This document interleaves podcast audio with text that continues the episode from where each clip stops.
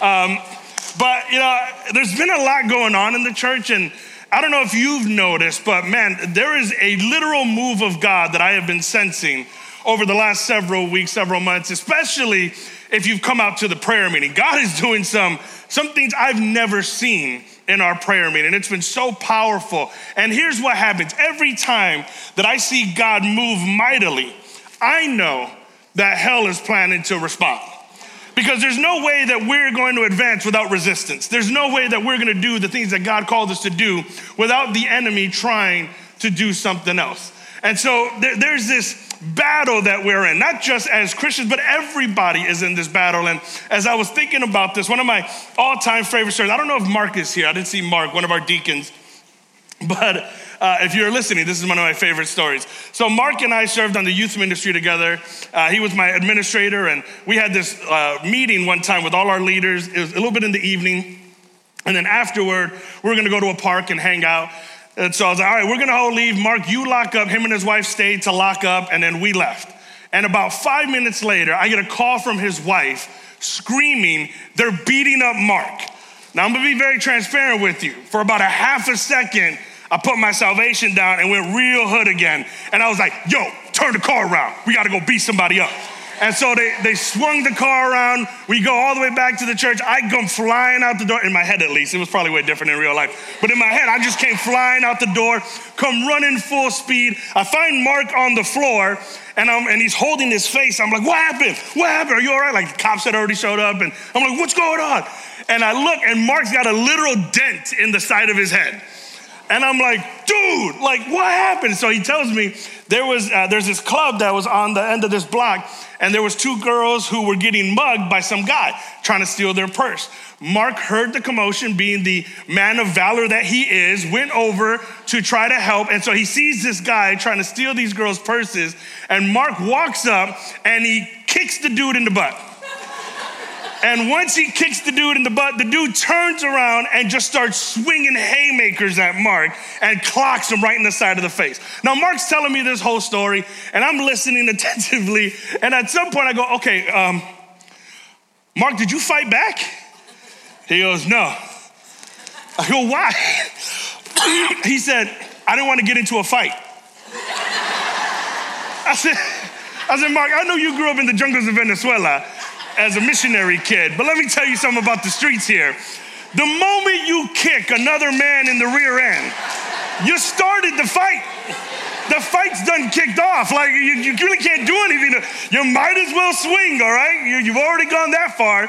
And, and then it was even funnier when I found out it was a teenager and and it was like he was like a buck five wet and I was just like I almost beat up a kid that could have been in our youth ministry like it was just this surreal kind of thing right but I'm saying all that because I need you to understand something very important. We are in a spiritual battle, whether you like it or not. Whether you want to fight or not, you really don't have a choice in that. Specifically for believers, if you have said yes to a personal relationship with Jesus Christ, you have been listed in a war. Whether you like it or not, you are in the battle. And I can say this even further even if you're not a Christian, even if you're like, man, I'm just checking this thing out, you're still in that same battle okay? You are still in the same fight because the enemy wants to do everything he can to keep you where he has you. And so here's the reality I think it's important for all of us to understand the devil is very real. You cannot believe in God and deny the existence of the devil. Now, uh, if I can add a caveat, it is not God and the devil. They are not equal by any way, shape, or form, okay? So it's not the battle of good and evil, God versus the devil. No way, shape, and form, right? God, if he chooses to, could just wink and the devil and all of it is destroyed. Now, the reason God allows the devil to function in his role is because it's part of his purpose and his plan. It, it, creates options, it creates opportunities that God utilizes to strengthen you and to build you up. So, God really is using the devil, and the devil really is fighting a losing battle. But in his mind, and I think the devil knows this, I might lose but I'm gonna take as many of your people as I can down with me. And that's the goal and the strategy of the devil. I'm gonna lose this war, but I'm gonna take as many of your people as possible. And so we're starting this new series this month that I've entitled Know Thy Enemy. In, in one of the most famous works of, of war literature, The Art of War, one of the main tactics and chapters is called knowing thy enemy. In order to win a war, in order to win a fight, you have to understand and know the enemy, know their tendencies, know their tactics, know their culture, know how they think, know what they do. You have to really understand the enemy so that you can understand what the enemy is trying to do. And I don't think it's any different when it comes to spiritual warfare. You cannot fight this battle and be ignorant of the tactics of the enemy. And so each week we're gonna focus in on one of those tactics. And this morning, I wanna look at the most old school, tried and true, famous tactic that the enemy uses, and that is the tactic of temptation. Listen to me, the devil doesn't need new tricks because the old ones work just fine. Temptation is one of the most utilized weapons that the enemy puts in front of you and I. See, you gotta understand, as a believer, the enemy can't make you do anything. So what does he do? He tries to tempt you away from the Lord. Okay, he can't force you, he can't hurt, he can't, he is a dog on a leash. He cannot go further than the Lord allows him to. But what he can do is entice you, tempt you in such a way that it'll draw you away from the hands of the Lord and it'll get you into his camp. And so there's a few scriptures that I think lean into it, but one of the ones that I think really summarizes what I'm trying to say is in First John chapter 2, verse 15 through 17. Here is a clear, clear message from the Lord. Do not love the world or anything in the world. Now, when it talks about the world within this context, it is talking about uh, how the devil is the principality of this world. Like he governs this world. It belongs to him, and partly because of sin. When sin entered into the world, we essentially gave him the authority that God had given us. And so the devil is in running the world. So when it says the world, it's talking about all the demonic, sinful, bad things that have to do with the world. So it says, don't love the world or anything in the world. If anyone loves the world, the love of the Father is not in them. For everything in the world, the lust of the flesh, the lust of the eyes, the pride of life, comes not from the Father, but from the world. The world and its desires pass away, but whoever does the will of God lives forever. Listen, our call is to love God. And what the enemy does is he takes things that are of God and he perverts them to make them look like they're maybe still of things of God, but they're his. And one of the easiest things he does is he manipulates love and turns it into lust. And lust is this covetous desire of something that's not yours, something that's not good for you, something that doesn't belong to you. And he categorizes three lusts that I think are important for us to understand the lust of the flesh, the lust of the eyes, and the pride of life. These three aspects are not just things we find in First John, but they are the very same temptations that we see Jesus Christ himself endure at the beginning of his ministry journey. If you read through the Gospels, the Bible talks about Jesus being baptized by John the Baptist. And right after he's baptized and he's affirmed by the Lord, the Holy Spirit leads him into the wilderness to be tempted. He didn't stumble across temptingness. You know, it wasn't that God was tempting Jesus to try to test him and see if he's good enough to be Jesus. He was already fully affirmed, fully God.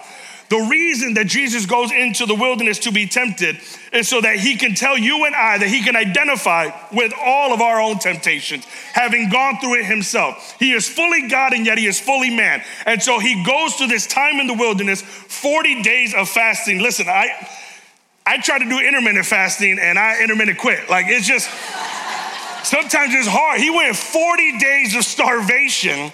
And I don't know about you, but when I haven't eaten, I get a little irritable.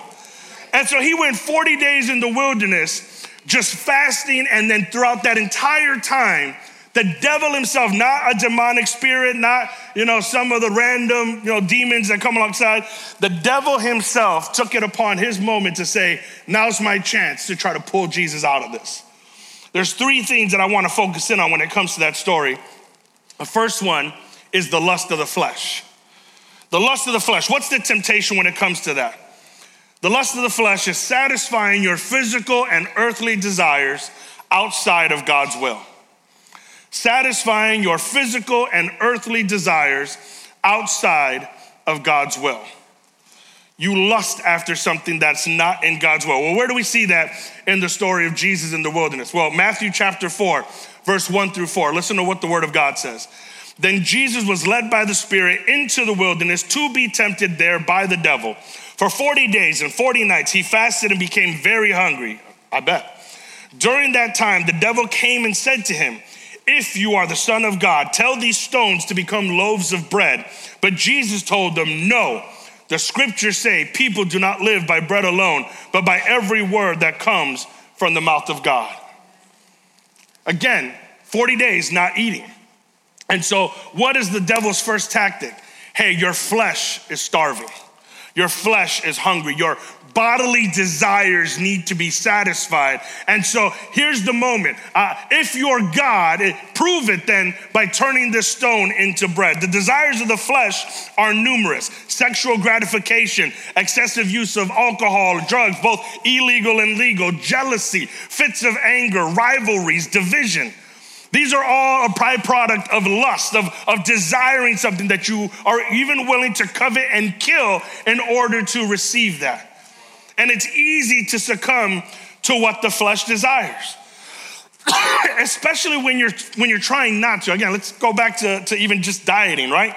Like you can go a whole day without eating accidentally. You ever had that where you're working and you're like, man, I just haven't even eaten all day. If you're not trying, it just kind of happens sometimes. But if you wake up in the morning and you decide, hey, today I'm gonna fast, or maybe you got a surgery the next day, like, hey, I gotta fast for 24 hours. The second you decide, I am not gonna eat, all you wanna do is eat.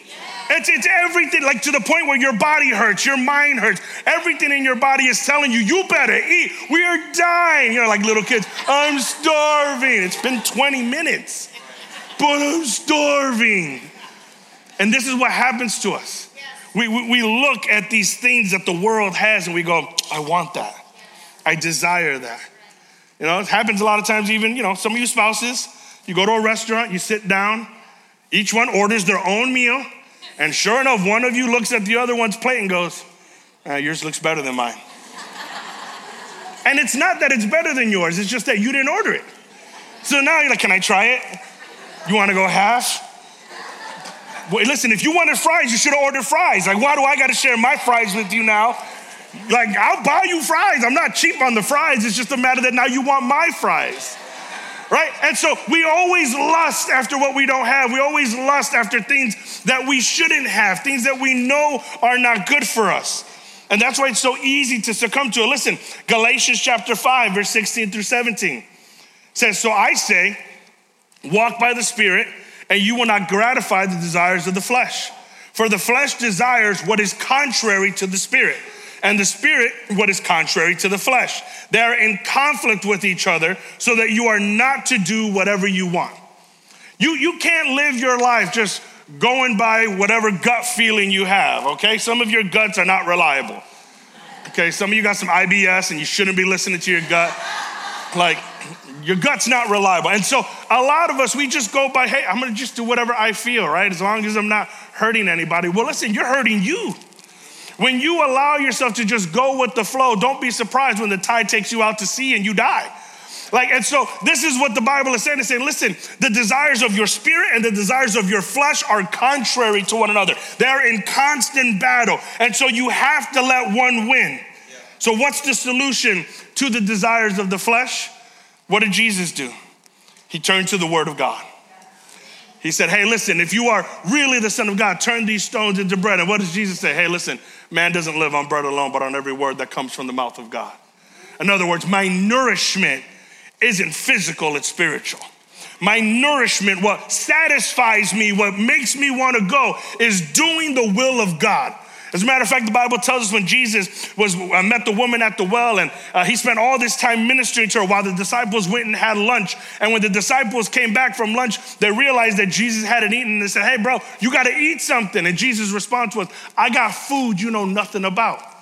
In other words, the desire of my flesh means nothing when the desires of my heart are being nourished. When I am satisfied spiritually, then everything else takes care of itself. Every temptation Jesus faces in Matthew chapter 4 during this time in the wilderness, he responds with scripture. If the flesh is tempted, then the answer is to starve the flesh and feed the spirit.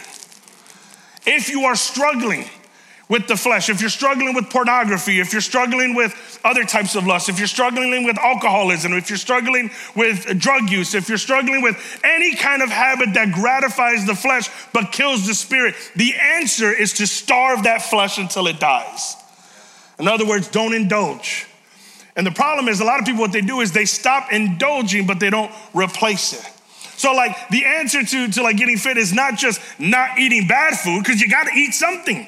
Because if you just starve yourself, eventually you go back to the bad food. And so, the answer to the spiritual journey when you have the flesh and you have the spirit battling is not only to starve the flesh, because eventually you have to satisfy your desires and you do it back with the flesh. No, no, no. The answer is you starve the flesh and you speed the spirit so that the flesh minimizes and the spirit increases. That's why Jesus said, Man does not live on bread alone, but on every word that comes from the mouth of God. Listen, John chapter 6, verse 63.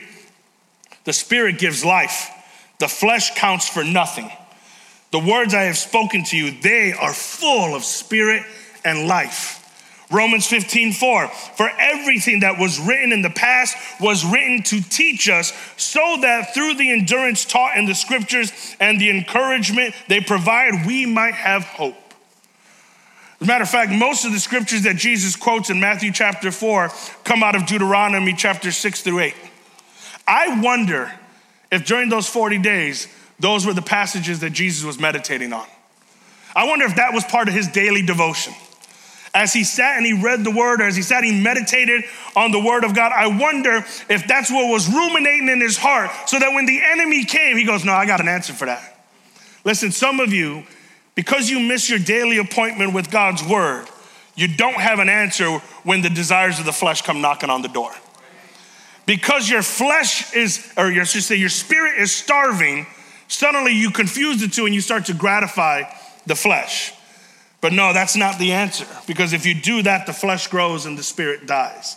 That's why, if you ever notice, the more you entertain the flesh, the more distant you feel from God the more awkward it is to pray, to even come back to church, because shame and guilt begin to well up.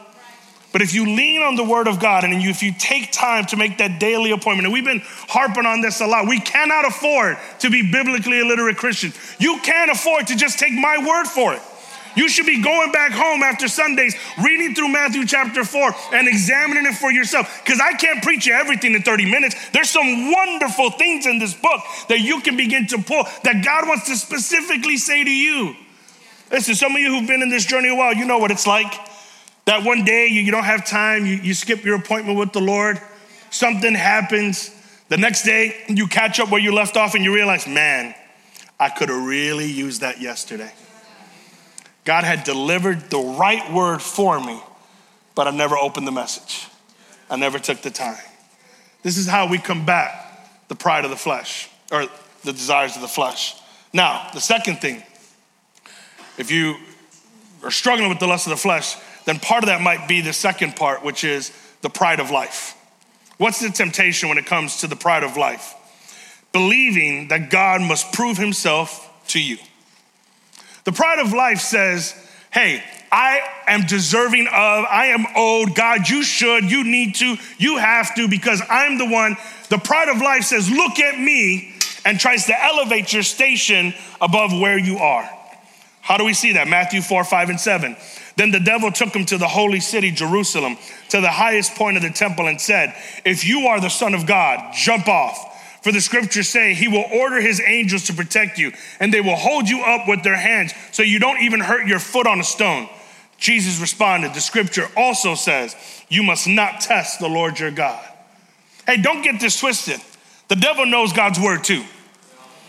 And so the devil attacks Jesus with God's word. Now he manipulates it, he misquotes it, he doesn't say it the way it's said in scripture. But Jesus catches that and he, and he flips it back at him and says, No, no, no. God's word says this you don't have to test them. Now, what's he talking about? Jesus is quoting again scripture from Deuteronomy. In that passage, God was warning Israel not to test them as they had done in the past when they questioned his love and concern for Israel. Not only is that arrogant, but it's prideful. To say, God, do you even care? Are you even paying attention? What's the whole point? If you can think about the Israelites, they're like, God, you took us out of Egypt just to have us die in the wilderness, right? Like, do you even care? They start to question God's motives. It flat out disregards, though, his previous and constant demonstration of love and care for Israel. They're looking at the moment and they're forgetting about the past. They're saying, God, do you even care? And God's like, What are you talking about? Look what I've already done in your life. You know, that giant sea that got parted? Yeah, that was me caring. You know, that food falling from heaven? Yeah, that was me caring. You know, that, that pillar that led you and that cloud that covered you? Yeah, that was me caring. And so a lot of times we struggle with God because we wonder, well, God, do you even care anymore? I'm sure many of us have been tempted to test God in that same way with prayers like this God, if you promise to do this, then, then I'll start going to church more often, or, or I'll be a better Christian. We are in no place to bargain with God, to make any sort of deal. Like my kids try to do that to me all the time. They're like, I'll take a bath if you do this and this and this. I'm like, no, no, I'm the poppy here. you don't make deals with me. Okay? You do what I say. That's just how it works. How about I just take everything away? How about that? And, and as parents, we know to do that, and yet we still test God and we challenge Him to prove Himself. Right? We're tempted to walk away because our prayer wasn't answered in the way that we thought God should have answered it. Well, you know what? Somebody at church hurt me, so, so I'm not going to church anymore. I'm not believing in God anymore. What did God have to do with the person that hurt you? That tells me your issue was always with God, not with that person. And so we do these things where we hold God hostage or we punish God, quote unquote. Again, we pout like children towards the Lord. And then we have the audacity to say, well, if you want me back, prove your love. Well, you know, if, if you want me, show me a sign, then you do something cool. Because that's what the devil was telling Jesus. Listen, if you throw yourself off this roof and people see the angels coming around, you're gonna get a lot of followers. People are gonna believe. And what is Jesus saying? I don't need to be affirmed in that way. God's already affirmed me. You know what? The solution to the temptation is looking at God's track record. The devil was trying to tempt Jesus to force a public display of God's approval. But all Jesus had to do was remember what happened the chapter before, right before he's led into the wilderness. Matthew chapter 3, verse 16 through 17. As soon as Jesus was baptized, he went up out of the water, and at that moment, heaven was open, and he saw the Spirit of God descending like a dove and alighting on him. And a voice from heaven said, This is my Son, whom I love, with whom I am well pleased. The heavens parted, and people heard the voice of God affirming the Son of God. He was, he was well affirmed. He didn't need God to prove himself again or to prove himself publicly. God already proved himself publicly. And what does that mean for us? Some of you forget that God has already proved his love publicly for you. When he gave his life on the cross, that was the most public display of love that humanity has ever experienced. Romans chapter 5, verse 6 through 8 says, When we were utterly helpless, Christ came at just the right time and died for us sinners. Now, most people would not be willing to die for an upright person, though someone might perhaps be willing to die for a person who is especially good. But God showed his great love for us by sending Christ to die for us while we were still sinners. While we were still sinners. In other words, Jesus said, Listen, I'm gonna prove my love before you prove your love. I'm gonna do this not because of what you've done, but because of who I am and how I feel about you. God doesn't owe us anything after salvation. Matter of fact, God didn't owe us salvation. And yet, in His love and His grace and His mercy, He has set us free from the power of sin and death. After that, anything else God does is gravy in my book. The fact that I can open my eyes this morning, thank you, Jesus. The fact that I can walk, that I can breathe, the fact that I can show up and praise His name, the fact that I can worship amongst other people, all of it is just a bonus in my book. Everything I have is bonus. It's like someone who's had a near death experience. They appreciate every day after that in a way like nobody else does because they understand how close I was to losing everything. And we were all that close to losing eternity if not for the love of God. And so we can't have the pride of life because who are we? Humble sinners who received an amazing gift from an amazing God. So you have the lust of the flesh, you have the pride of life, and the third thing is this the lust of the eyes. What's the temptation of the lust of the eyes? To worship what we see, what we see, to worship what we see and desire rather than God. To worship what we see and desire rather than to worship God. Matthew 4, 8 through 10. Next, the devil took him to the peak of a very high mountain and showed him all the kingdoms of the world and their glory. I will give it all to you, he said, if you will kneel down and worship me. Get out of here, Satan, Jesus told them. For the scriptures say you must worship the Lord your God and serve only him. It's interesting to me how Satan offers Jesus all the kingdoms. He's willing to give up the entire world. He's saying, listen, everything that I, all this, everything, I'll give it to you. Which, again, in, in one certain point of view, this is the whole reason Jesus came, right? To redeem the world, to get the world back. And here, Satan is willing to offer it up as long as he gets what he's always wanted God's worship. The very reason Satan is not an angelic being in the heavens anymore is because he thought himself equal to or better than God. And his greatest desire was to be worshiped by God and by everything else. As a matter of fact, in the Old Testament, there's this description of Lucifer, and he has these several jewels all across his body and there was this bright, bright shine that came off of him. Like if you've ever hit the light on a diamond just right, and all the fragmented light just goes everyone, these beautiful colors and schisms. I mean, it must have been a fantastic prism view, just all these lights shining off him. And I'm sure Lucifer looked at himself and he said, Look at me. Look at how bright I shine. You should worship me. What an idiot. Because no jewel has any source of light in and of itself. He was only a reflection of the Father. He was only a reflection of the light that came upon him. Listen, be careful to assume that your light is yours and that you shine brightly in and of yourself. He's willing to give the world if God would worship him. The world is filled with things that catch our eyes and steal our worship money, sex, fame, success. Even good things or godly things brought about in the wrong way can catch lustful eyes. Jesus' purpose was to redeem the world, but not in that way. Serving God for human recognition can steal God's worship. We got to be careful. That I challenge myself on this all the time because it would be very easy for any minister or any servant to start to believe their own hype. You changed my life, Pastor. You did this, you did that. Like, honestly, I didn't do anything. I actually forgot to pray about that. like, no, I, I can't take credit or blame sometimes, but I can't take credit for the things that God has done. And I'm constantly trying to remind myself of that because if I don't, suddenly I'm gonna start to think I'm something when really I'm nothing.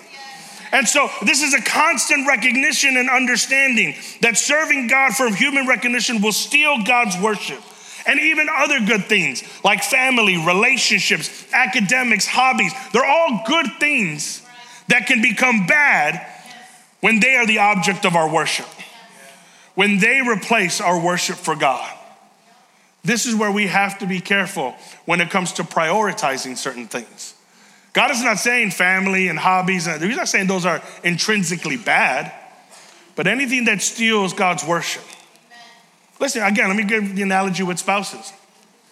Some people don't cheat on their spouse with another person, they cheat on their spouses with other things, with hobbies, with uh, you know, sports, shopping, just whatever draws your attention. Like, I can't even look at you. You don't ever spend, time with me because you're up all night playing video games. And again, I ain't knocking you for a video. I, I, I wish I could play again. It's been, how old is Josie? It's been three years since I've been able to play video games. I wish I could. But part of why I, the system's still there, the control's still there, but sometimes I look at it and this is what happened early on. Do I play this game or do I play with my daughter? okay, I'm only gonna get so much time with her. So I choose my daughter. I choose my wife. Listen, we be careful about the things that draw our attention, sometimes often draw our worship. Matthew 16, verse 26. And what do you benefit if you gain the whole world but lose your own soul? Is anything worth more than your soul? Listen, some of us, in, in the advancement of the American dream, we lose the vision of God. As a matter of fact, I was listening to uh, some latest statistics about uh, people leaving church. You know what the number one reason in the last several years, and we have seen, we have just dipped under 50% church attendance throughout the United States. The number one reason why people have left the church is not sin. It's not, you know, I don't believe in God anymore. I don't believe in the Bible. The number one reason is people move. They move away and they never connect into the body of Christ wherever they move to. And again, sometimes we're like, well, this is a nicer neighborhood, this is a nicer house, but is it where God called you to go? Because if it's not where God called you to go, well, I can't wait. As soon as this happens, I'm getting out of Chicago. Listen, again, I'm not fine if that's what you feel God is calling you to, but you better make sure that God is planting you where He's taking you. Because if you're not planted where He's taking you, I would argue He ain't the one taking you there. And so we have to be careful. We have to be mindful of this because any little thing can become the object of our worship if it's not God. So, what's the solution to that temptation? Keep your eyes on Jesus. Keep your eyes on Jesus. Listen, Hebrews chapter 12, verse 2. Keeping our eyes fixed on Jesus, the pioneer and perfecter of our faith. For the joy set out for him, he endured the cross, disregarding its shame, and has taken his seat at the right hand of the throne of God. You got to keep your eyes in the right way. I remember when I first started learning how to drive, I had a couple of buddies of mine in the back seat, and I was super excited to be driving. And as I was driving, I turned around. I'm like, guys, isn't this super cool? And they're yelling at me, look in the front. I was like, oh, sorry. I have your lives in my hands. Listen, some of you, you're too busy looking to your left and to your right. Some of you are too busy looking behind you at the past. And you don't have your eyes fixed on Jesus. He's the one that perfects your faith, by the way. Well, how do I grow in my relationship with God? Keep your eyes on Him. Just like, you know, some of you athletes who play baseball, what do they always say? Keep your eye on the ball. That ball's coming 100 miles an hour. How am I going to hit it? Keep your eye on it. Because if you blink, you miss.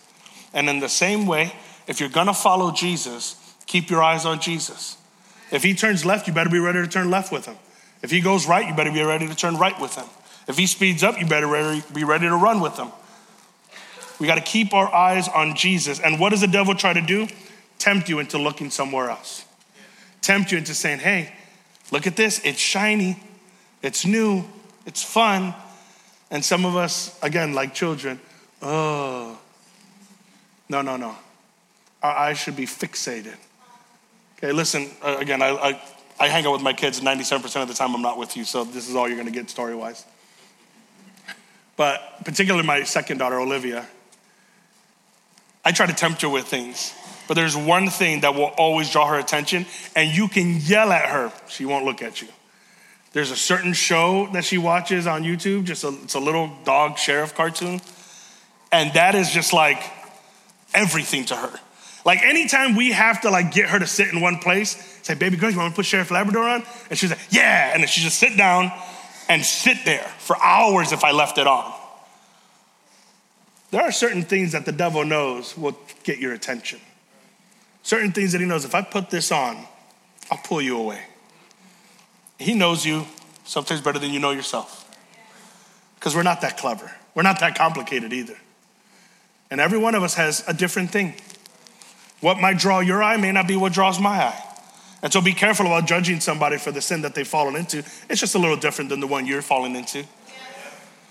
But the devil knows if I can pull your eyes, then I can pull your worship. Speaking of which, worship team, would you come up?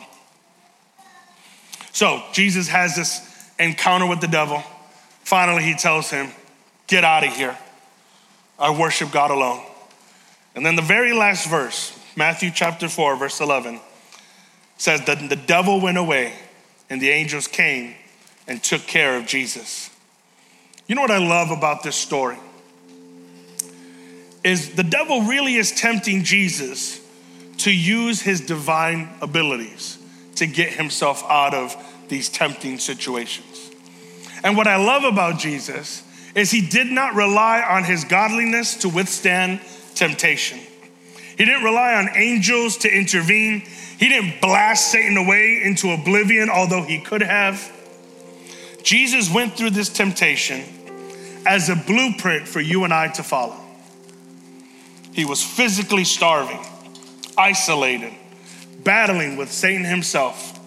And yet, the number one thing he did, the thing you and I have to do when it comes to temptation, is Christ endured. Christ endured temptation. He resisted, he was steadfast, held his ground, stubborn for the Lord. Church, you have to be getting to the point where you can endure temptation. How do we do that? We endure by relying on God's word. You don't know God's word, it's going to be very complicated to endure temptation. And listen, again, I, I reiterate this often, but I'm not saying you got to read it from cover to cover tonight. But every day, you better take a bite. Every day, you got to start digesting some. You got to start learning some. And don't give me this is too complicated. Most of y'all have a decent enough education. If you didn't graduate high school, at least you got through eighth grade, no kid left behind, you know, you guys made it. You have basic reading skills. And even if you don't, the Bible is on audio. It's on visual. I mean, we have more access to the scriptures than anyone on the face of the earth has ever had. So that no one would have an excuse. If you can learn calculus, you can learn to read the gospels. But you got to learn the word of God. He endured by trusting in God's past faithfulness and approval. Don't have a short term memory about the things that God has done. We're really quick to recognize what God hasn't done and really quick to forget all that He has done. This is why we're constantly saying, write it down, take inventory, write out your testimony, know your story, remember it, reflect on it. Because when the moments get tough and, and the enemy comes to tempt, all you got to do is go, wait, wait, wait, I, I've seen this movie before. And I seen what God did in my past. And I know He can do it again. Just go away, dude. Don't even bother with this. And He endured by keeping His eyes on the joy set before Him. Jesus was offered the very thing he came to get, but he recognized this is a cheap way of getting it. See, if he would have bowed down to Satan and rescued the world, what kind of ransom is that for us? Now, Jesus said this instead. No, instead, I'm going to take your place on the cross. Because the Bible is clear that the penalty for sin is death. I'm going to take your place on the cross. I'm going to willingly give up my life so that I can take back yours. He endured and resisted the devil. And what happened? The devil ran. James chapter 4, verse 7 through 8. So humble yourselves before God. Resist the devil, endure, and he will flee from you. Come close to God, and God will come close to you. Wash your hands, you sinners. Purify your hearts, for your loyalty is divided between God and the world. What do we read in the first part with First John? The idea that there's a fight between your attention being tempted with the things of God versus the things of the world. And what is he saying here in James? Very simple. Humble yourself, resist the devils, be steadfast, and he'll flee from you. You don't gotta fight him, you don't gotta smite him, you don't gotta do all, you don't gotta throw holy water all over your house, you don't gotta kick up some stuff, you don't gotta light candles, you don't gotta have me and an old priest come to your house and do things. A lot of that temptation will go away when you stop entertaining it, when you resist it. Well, you know, I just, I really struggle every time I go to this place. Maybe don't go to that place anymore. Well, you know, I'm really having a hard time with this situation. Stop going to that situation. Well, there's this coworker, you know, she, she gives me a lot of attention. Stop talking to that coworker. Get a new job. But I like this job. Do you like your marriage more? Get a new job. Like, do what you got to do to not fall into temptation anymore. Because your heart is becoming divided between God and the world. And I don't know about you. I only want the one. I want the one who died for the world, not to give me the world. I want the one who gave it up so that I can have it all. So here's how I'd like to close. I'm going to ask you to stand. And if you can, we tried our best to give you this communion cup on your way in.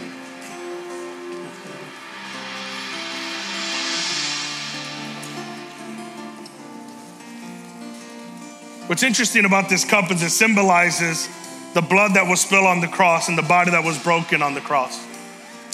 This was the hard way. Jesus was offered the easy way. Jesus was offered the whole world if he simply bowed down and worshiped the enemy. But he chose this for the joy set before him. And I've said this a lot, but scripture is very clear that you are the joy set before him. Then when he looked out at you, he said, I'd rather give my life than bow down to the enemy and sacrifice yours. So here's how we're gonna close. In a moment, we're gonna take the bread and the cup together. But before I do that, I'm gonna ask you for a moment. Would you bow your head, close your eyes? Just listen to me for a moment. Hey, you might be in this place and you've fallen into temptation more times than you can think of. And the truth is, God is not the object of your worship. The Bible is clear. You either belong to God or you belong to the devil. And those of you who think, well, no, I'm in the middle, the middle belongs to the devil. We're not all children of God. We're all created in the image of God. But God is clear that only those who have accepted Jesus Christ as their Lord and Savior have the honor of, being considered sons and daughters of God. So if that's not you, I want to make sure we stop everything and just give you an opportunity to respond to that. If as I was speaking, there was this nudging in your heart that sense, I want what he's talking about. And that's the Holy Spirit drawing you in. And all you have to do is lift up your hand and agree with me in prayer. The Bible says that if you believe in your heart and confess with your mouth that Christ is Lord, then you are saved. That seems easy, but only because God did the hard part. So if you're here and you're saying, Pastor, I've never given my life to the Lord, or maybe you did a long time ago, but temptation got the best of you and you walked away from God, and this morning you're like, man, I got to rededicate myself. Just signal me by lifting up your hand right where you're at, if that's you, in either camp. And I'm going to take a moment to pray for you. If you've never given your life to the Lord or you want to rededicate it, just lift up your hand and we'll pray for you. Thank you, brother. Anyone else? Thank you. Anyone else? Awesome. I'm going to have my prayer team come alongside. They're going to minister to you, they're going to walk you through the next steps. Church, I want us to pray now. And as we pray, I'm going to pray for the communion. We're going to take it together, and then we're just going to reflect for just a couple of minutes on who God is and what He's done.